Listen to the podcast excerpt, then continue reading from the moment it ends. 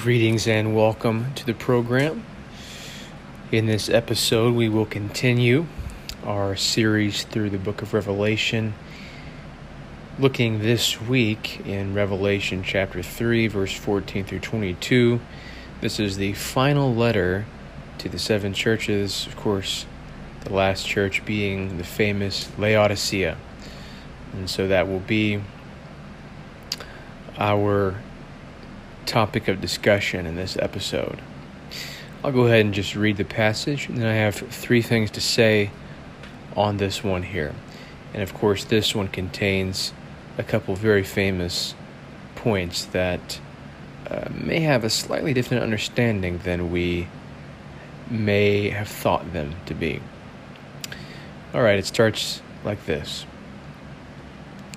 And to the angel of the church in Laodicea, write the words of the Amen, the faithful and true witness, the beginning of God's creation. I know your works. You are neither hot nor cold. Would that you were either cold or hot. So, because you are lukewarm and neither hot nor cold, I will spit you out of my mouth. For you say, I am rich, I have prospered, and I need nothing, not realizing that you are wretched, pitiable, poor, blind, and naked.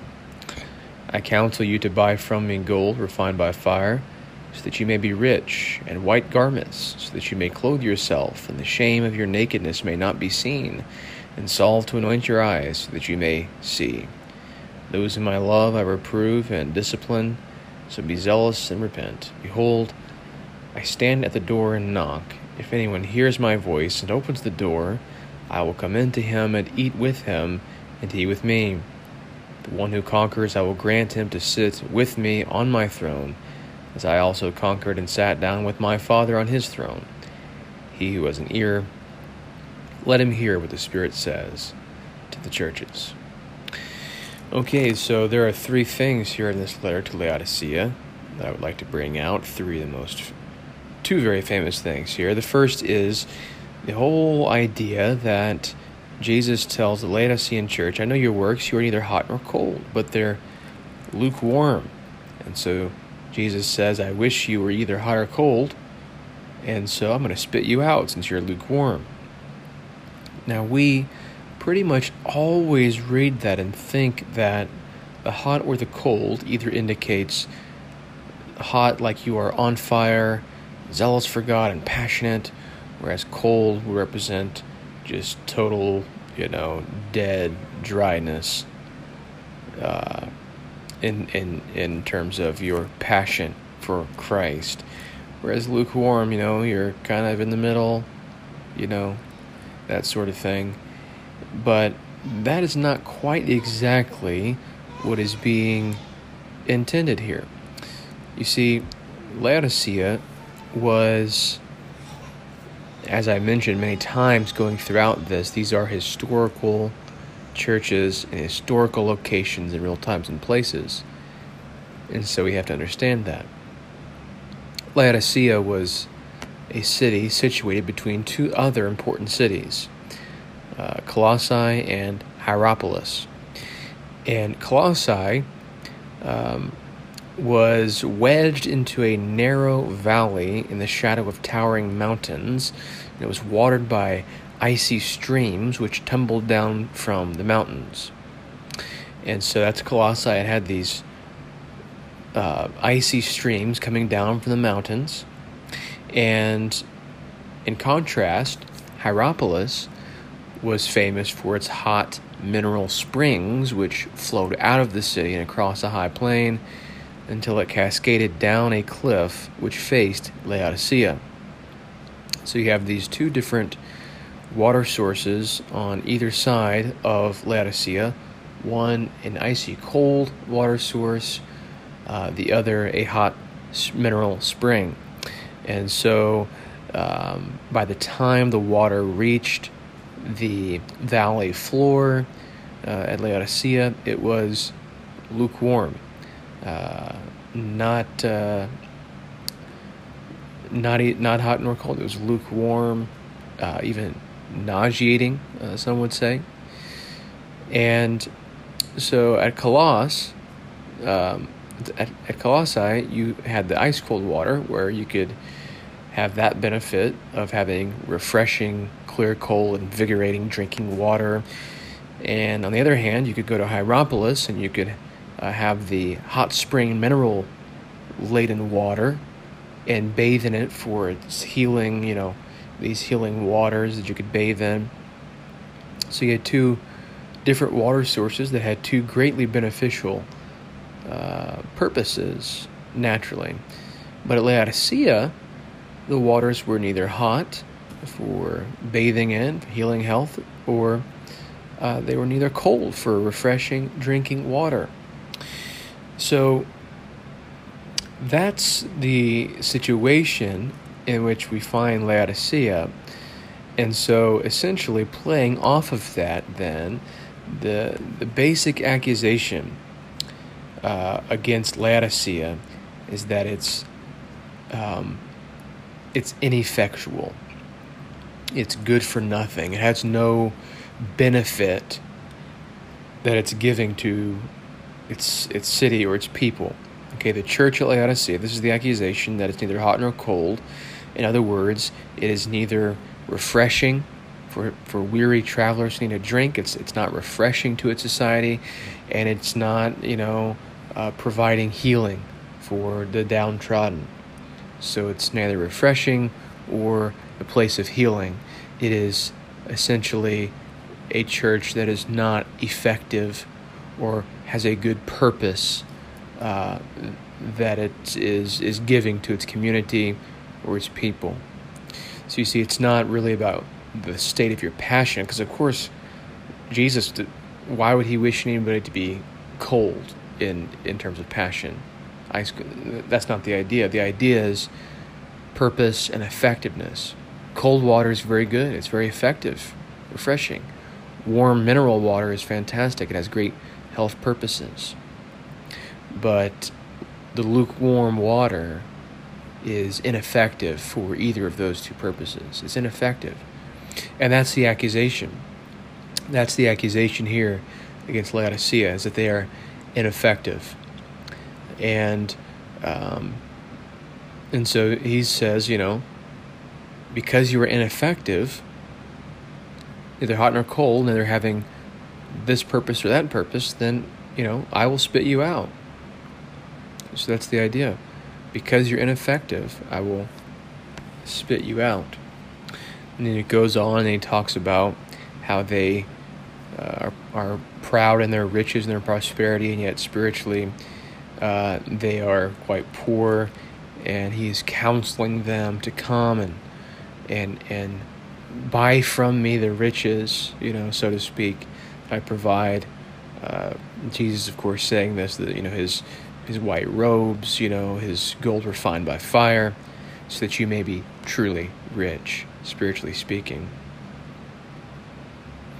There's also uh, interesting, of course, if you're listening to this and you're, uh, if you, and you go to my church, you'll know I just preached on the healing of the blind man in John chapter nine, and here Jesus says something very similar. In verse 18, he's telling them, you know, you can come to me and buy from me so that you can have clothes to cover your nakedness and not be ashamed. And you can come and you can get salve to anoint your eyes so that you may see. So he's accusing them of being blind in some way. And he's saying, you know, you can get some salve from me. I will give you salve to anoint your eyes so that you may see. That's very, very similar to what Jesus did in John chapter 9, spitting in the dirt, rubbing, rubbing the mud. Uh, anointing the man's eyes with the mud, having him go wash in the healing pools, and he's now able to see the man born blind. Jesus uh, gave him sight. And so Jesus gives that spiritual offer to this church in Laodicea who has become no good for nothing, essentially. And Jesus is saying, while he has threatened to spit them out, um, he's, he's given that threaten he, or he's given that, that threat to spit them out, to punish them. He's warning them. He tells them in verse 19, but you know, essentially, yet I have not given up on you, because he says, Those whom I love, I reprove and discipline, so be zealous and repent. So he's he's he's not given up. There's still his people here in the church in Laodicea, despite their lack and uh, their their failures. Jesus loves them, and because he loves them, he reproves and disciplines them and calls them to repentance and renewed zeal. Then we get to verse 20, which is another one of those very, very famous passages. And uh, it's the one where I'll just read verse 20 again here. Behold, I stand at the door and knock. If anyone hears my voice and opens the door, I will come in to him and eat with him and he with me. Uh, that's verse 20 there. Now, of course, we've heard, you know, uh, Arminians preach this as an evangelistic message. we'll talk about how Jesus, you know, he's he's knocking on every person's heart. All we have to do is open the door and let Jesus in, that type of thing. And of course, we reject that view. Jesus is not some weak beggar knocking on the door, politely asking to come in. You know, when he saves people, you know, he is sovereign God who who accomplishes his will. He saves who he wills, who he died for, and others he judges to hell. And this is not uh, exegetically. This is not appropriate to be used as an evangel- as an evangelistic to see this as an evangelistic picture. This is what Jesus is doing, and uh, he's knocking on every every person's heart, and we just open the door because it should be obvious what is the context of this verse. It's written to a church. It's written to a church, not to the world, not to a group of Gentiles that are lost. It's written to a church. What is a church? It is it's Christians, people who are already Christians, already saved. And so this invitation, if you will, from Jesus is not an evangelistic invitation to the lost world. It is some sort of invitation of some kind to his people, to his own church, who he's just we've just read about them. They've been they're lukewarm. They are needing to repent in a lot of ways. And Jesus is, is calling them to repent because he loves them, he's disciplining them. Behold, I'm at the door, I'm knocking, Jesus says. If you hear my voice, you open the door, I will come in, eat with you, and you with me. Jesus is talking to his church, his people. So, what is he saying? What's the invitation here, if you will? What's the invitation? Jesus is offering here a renewed, a renewed fellowship, renewed communion. What are the doors he's standing at and knocking at? He's, he's. This is the church. This is the church. There's this church here who's lukewarm They've, they've lost their effectiveness. They think they're rich, but really they're poor and blind. They need to know their need for the things that Christ can give to them. And Jesus is saying to this church, I am ready to have fellowship with you. And I'm offering you renewed communion with me if you repent and open the door. It's very interesting. I think we see uh, some indication here. I don't think it's a stretch here to say that there's some uh, maybe inferred or implied belief in the spiritual presence of Jesus Christ in the in the Lord's Supper in communion because that's the kind of language Jesus uses he's talking to a church he's talking to his people and he says if you let if you if you open the door you hear my voice from the door I'll come in and eat with him and he with me eat with him and he, so that's what are we, what, what are we eating in church? We, eat the Lord's Supper in church. The bread and the wine, the, the body and blood of our Lord. We eat it. We commune with Christ. And that is where, in the eating and drinking, we are communing with Jesus Christ. We are fellowshipping with Him. And Jesus is there with us. He is spiritually, truly there with us. And so, uh, there's certainly, I think, those overtones in relation to Jesus' fellowship with the church, specifically in the eating of the communion table.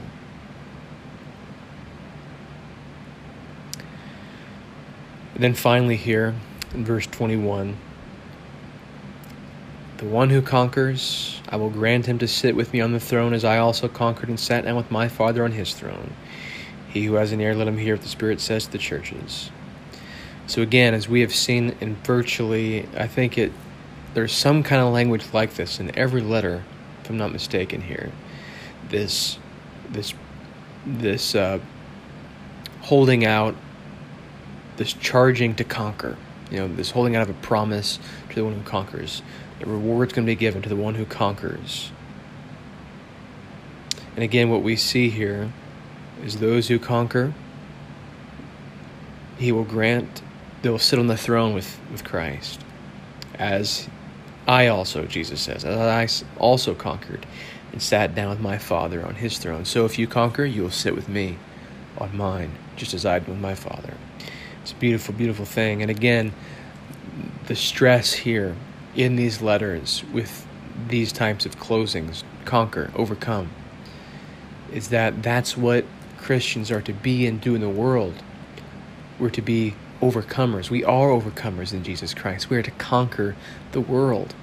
We're to be effective, not lukewarm, but be provide a benefit to our uh, to the world around us in some way. To be faithful, to overcome whatever tribulation we face, whatever suffering or persecution or hardship, we're to conquer. And if we do, we're, we are rewarded in Christ because He did that. And so we are with Him. And in Him we overcome and conquer. So again, I don't want you to overlook or just take for granted that terminology that's been in every single letter. This expectation that Christians conquer and overcome. We're not just, the attitude of Christians is not just to be one of survival or bare, you know, re- retreating and barely getting by and just, and just uh, that sort of idea of retreatism or ineffectiveness or just barely surviving in some way, barely getting by. But Christians are to be conquerors, not just in their personal situations of having faith through everything, although that's important, but we're to conquer the enemy. We're to conquer the world in our lives, in time, in history. That is the charge given to these churches. In all of their weak and feeble uh, conditions or states, Jesus still expects them by faith in Him to conquer, to overcome. And that is our call today to conquer the world.